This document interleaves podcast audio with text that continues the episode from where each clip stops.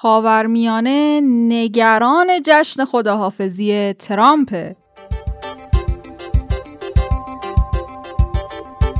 در پادیوی امروز از گفتگو با تحلیلگر مسائل بین المللی در مورد تحولات اخیر خاورمیانه، خاطرات ناگفته و جنجالی اسحاق جهانگیری از منش سردار سلیمانی، افزایش غنیسازی اورانیوم در ایران و ساخت داروی جدید مقابله با کرونا رو براتون خواهیم داشت.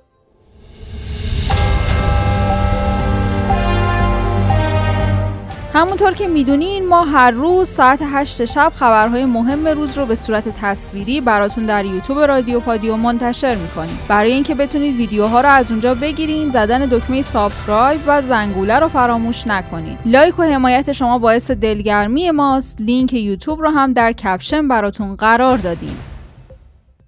سلام من زهرا ادیب. با خبرهای مهم امروز همراه شما هستم. امروز سالگرد شهادت سردار سلیمانیه. بامداد جمعه 13 دی ماه 98 در حمله موشکی هلیکوپترهای آمریکایی به دو خودرو در اطراف فرودگاه بغداد، سردار قاسم سلیمانی فرمانده سپاه قدس به شهادت رسید. شخصیتی که چهره ملی بود. امروز کاربران شبکه های اجتماعی در نقاط مختلف جهان در سالگرد شهادت سردار قاسم سلیمانی ارادت خودشون رو به این فرمانده رشید مقاومت نشون دادن و طبق اطلاعات موجود در شبکه اجتماعی توییتر تا الان هشتک هیرو که به معنی قهرمانه در کشورهای مصر، بحرین، عمان، قطر، کویت، امارات، عراق و چند کشور اروپایی ترند شده. اما یکی از خبرهایی که به مناسبت شهادت سردار سلیمانی از روز گذشته تا الان بازتاب زیادی داشته، خاطرات ناگفته و جنجالی اسحاق جهانگیری معاون اول رئیس جمهور از منش سردار سلیمانیه که در گفتگو با جماران در میان گذاشته. معاون اول رئیس جمهور در بخشی از صحبتهاش نسبت به گرایش سیاسی سردار سلیمانی گفته که سردار بدون توجه به گرایش های سیاسی تصمیم می گرفت و از اونجایی که پیش از شهادت سردار سلیمانی شایعاتی مبنی بر این بود که سردار قصد شرکت در انتخابات ریاست جمهوری رو داره جهانگیری در پاسخ به این شایعات گفته حاج قاسم برای ریاست جمهوری گفت اینجا خیلی داوطلب داره و جایی که این همه داوطلب داره من چرا؟ یکی از موضوعات مهم طرح شده توسط جهانگیری جزئیات جلسه مهم اسحاق جهانگیری با سردار سلیمانی و یک مقام امنیتی در مورد سید محمد خاتمی رئیس جمهور اسبق بود. اواخر کار یه وقت با ایشون خیلی مفصل راجع به اختلافات برخی از شخصیت حالا به طور خاص آقای خاتمی اینا صحبت کردم که بالاخره سردار این وضعیت تا کی ما می‌تونیم ادامه بدیم و چقدر به مسلحت کشوره و آیا واقعا این ظرفیت بزرگی مثل ظرفیت آقای خاتمی نمی‌تونه امروز در راستای انقلاب کشور پیشرفت امور هم تو شرایطی که ما با فشارهای متعددی روبرو هستیم یه جوری حل فصلش بکنیم اینا. خیلی ایشون علاقه من بود که کمک بکنه. من فکر می‌کنم که آخرین جلسه ای که با ایشون ما داشتیم سر این مثال بود یعنی سر حل مثال سیاسی داخل کشور بود. یک آذر ماه بود. یک آذر ماه بود دفتر ایشون به اتفاقا اولی تنواری هم بود توی دوره معاون اولی. من رفتم دفتر ایشون. یه صبح جمعه بود که رفتیم اونجا خدمت ایشون و یکی دیگه از دوستان امنیتی بزرگی کشور ایشون هم حضور داشت ستایی نشستیم در واقع سردار تدبیرش بود که ستایی بشینیم صحبت خیلی اونجا بحث کردیم راجع به مسائل به یک جنبندی روشنی رسیدیم ستا همچنین ماجرای استعفای دکتر ظریف بعد از سفر بشار اسد و واکنش سردار سلیمانی از زبان جهانگیری هم یکی از های مهم این مصاحبه بود. بعد از اون قضیه استعفای ظریف منم خیلی ناراحت شدم بالاخره وزیر خارجه نمارت اون مقطع بحث استعفا با سردار سلیمانی شاید یکی دو بار صحبت کردم. و آخرش هم سردار سلیمانی بودن شد رفت.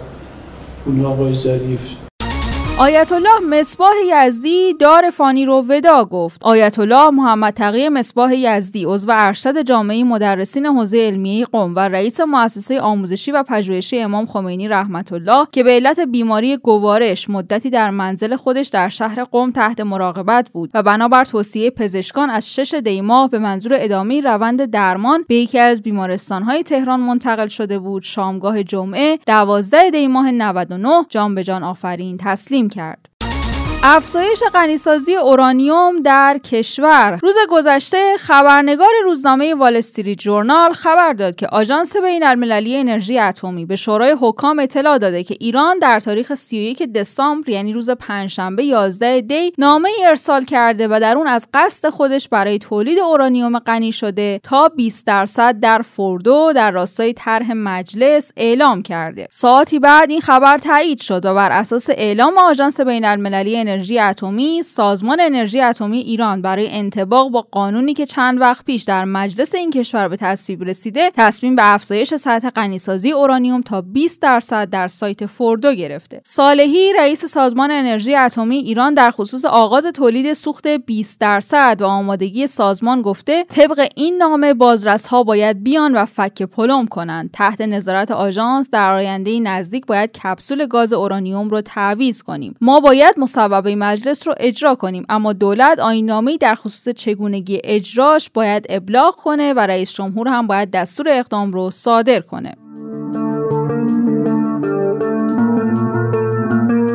خاورمیانه نگران جشن خداحافظی ترامپ. من تا 20 ژانویه خواب راحت ندارم. با ترامپ هر چیزی ممکنه. این جمله باربارا اسلاوین مدیر بخش ایران اندیشکده شورای آتلانتیک در گفتگو با روزنامه شرق رو میشه زبان حال مقامات منطقه‌ای دونست که توی روزهای اخیر نگران آخرین هدیه خداحافظی ترامپ به خاورمیانه ترامپی که توی چهار سال ریاست جمهوری تصمیمات متعددی درباره خاورمیانه گرفت که اغلب به کار تشدید تنش و تقابل ها و مشکلات اومدن. خروج از توافق هسته‌ای با ایران حمایت از جنگ یمن نحوه حضور و بعدم نحوه اعلام خروج نیروها از سوریه و عراق ترور یک فرمانده نظامی کشور غیر متقاسم در خاک کشور سالس. اما از هفته گذشته به نظر می‌رسه مقامات کشورهای منطقه نگران آخرین ضربه احتمالی ترامپ به منطقه در قالب اقدام نظامی علیه ایرانند. از طرفی هواپیماها و کشتیهای ارسال شده به خلیج فارس بوی تهدید میده از طرف دیگه خودداری مقامات نظامی دولت ترامپ از برگزاری جلسات امنیتی با بایدن باعث شده بعضیا تصور کنند دولت ترامپ در حال برنامه ریزی برای اقدامی جدیده. تکاپوی مقامات منطقه هم توی تماس ها و هماهنگی ها با همدیگه از جمله تعامل ها بین ایران با عراق، کویت، قطر و امارات متحده عربی هم باعث شده این تصویر ارائه بشه که یا خبری به مقامات رسیده یا این نگرانی ها اینقدر جدیه که طرف های مختلف در حال تعامل با همدیگه برای پیشگیری یا در صورت نیاز تهدید خسارت هستند. بنا به گزارش CNN یه افسر آمریکایی که از آخرین تحولات نظامی اطلاعات دست اول داره گفته که نیروهای دریایی ایران در خلیج فارس بر آمادگی عملیاتی خودشون اضافه کردند. این مقام گفته روشن نیست که افزایش سطح آماده باشه نیروهای دریایی ایران در خلیج فارس به خاطر دفاع در برابر اقدام احتمالی آمریکاست یا این نیروها قصد دارند علیه یگانهای آمریکایی در خلیج فارس اقدامی انجام بدن. آمریکا حتی یک بار دیگه هم در مقابل ایران در سازمان ملل شکست خورده. در جلسه جدید مجمع عمومی سازمان ملل آمریکا قصد داشته دو بند جدید در بودجه 2021 سازمان ملل ایجاد کنه تا کمیته برای احیای تحریم ها علیه ایران شکل بگیره. اما این پیشنهاد فقط با 10 رأی مثبت و 110 رأی منفی اعضای مجمع عمومی سازمان شکست خورده. استدلال آمریکا این بوده که کمیته تحریم های سازمان ملل باید کار خودش رو از سر بگیره چون آمریکا از برجام خارج شده و دیگه برجام وجود نداره. ولی نکته حائز اهمیت این رأیگیری رأی عراق بوده. در واقع عراق عمان قطر امارات و کویت رأی ممتنعی دادن که رأی ممتنع عراق شگفتی آوره ما در پادیو گفتگویی داشتیم با آقای اسقر زارعی تحلیلگر مسائل بین المللی. آقای زارعی وضعیت خاورمیانه رو چطور ارزیابی می‌کنید؟ موضوع اتفاقاتی که در عراق داره میفته موضوع مشکوکی است و با توجه به اینکه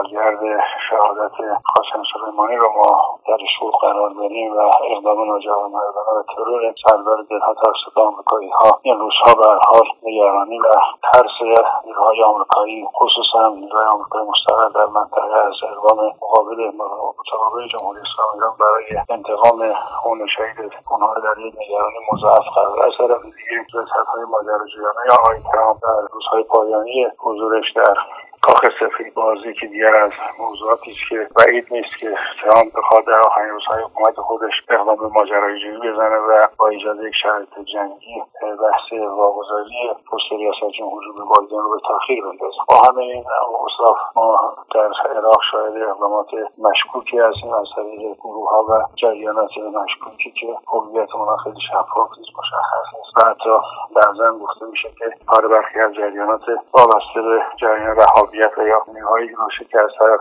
خود عوامل آمریکا در عراق چنین اقدامات انجام بدن و بهانه و گزکی رو به نیروهای آمریکایی در منطقه بدن تا بتونن سیاست مجرد خودشون به نوعی دنبال کنن و به نظر شما رأی ممتنع عراق در پیشنهاد آمریکا چه پیامی داشته؟ به حال دولت عراق نشون داده در مقاطع مختلف افسرهای متناقض و بعضا منافقانه ای داشته امروز با حاکمیت دولت آقای کاظمی که گرایش به دولت آمریکا و حتی تابعیت مزاحم آمریکا رو داده و یکی از عواملی بوده که حتی به نوعی در موضوع ترور شهید قاسم سلیمانی هم متهم به ایفای نقش بوده. به حال این شرایطی است که ما باید اون توجه داشته باشیم. امروز هم آقای کاظمی و دولت ایشون در عراق عنوان یکی از نیست و افرادی است که در برابر مقاومت در عراق ایستاده و بعضا همراهی و همسوری هایی که غربی ها و دولت آمریکا در پیش گرفته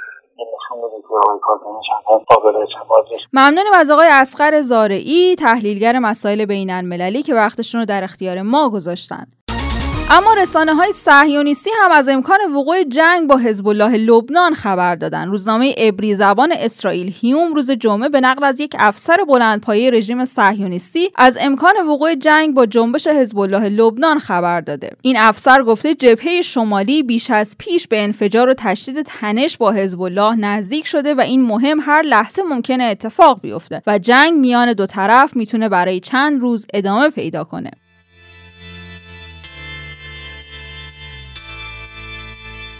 پادیو رو با خبرهای کرونایی ادامه میدیم. یک داروی جدید برای مقابله با کرونا ساخته شده. دانشمندان انگلیسی آزمایش داروی جدیدی با استفاده از آنتیبادی ها برای درمان کرونا رو شروع کردن. محققا میگن اگه موثر بودن داروی جدید اثبات بشه، مبتلایان به کووید 19 در برابر این بیماری محافظت میشن. این دارو با نام AZD7442 توسط پژوهشگران کالج دانشگاهی لندن و شرکت آسترازنکا با استفاده از آنتی آنتیبادی خون افراد مبتلا به کرونا ساخته شده که به ایمن شدن اونها در برابر ویروس کووید 19 کمک می‌کنه. سازمان جهانی بهداشت واکسن کرونا فایزر بایوانتک رو تایید کرده. سازمان سازمان جهانی بهداشت با انتشار بیانیه‌ای از تایید این واکسن خبر داده و گفته این اولین واکسنیه که از ابتدای شیوع کرونا در جهان از سوی سازمان جهانی بهداشت تایید اعتبار میشه و در فهرست مصرف اورژانسی قرار می‌گیره. پیک سوم کرونا در مازندران شروع شده. سخنگوی ستاد کرونا با اعلام این خبر گفته اکثر شهرهای مازندران درگیر این بیماری هستند و الان هم شاهد 401 شهر زرد و 43 شهر نارنجی در سطح کشور هستیم.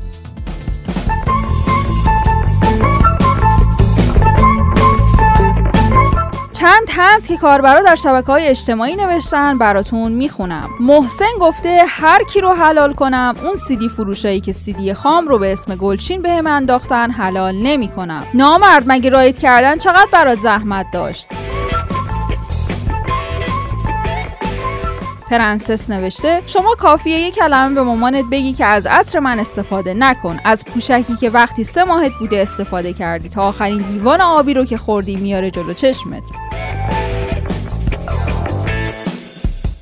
عطا هم گفته دیشب یه موتوری جلوم زد رو ترمز. گفت داداش سلام گوشیتو میده یه تماس بگیرم. گفتم لااقل پیاده تو شرایط برابر دنبالت بدوم.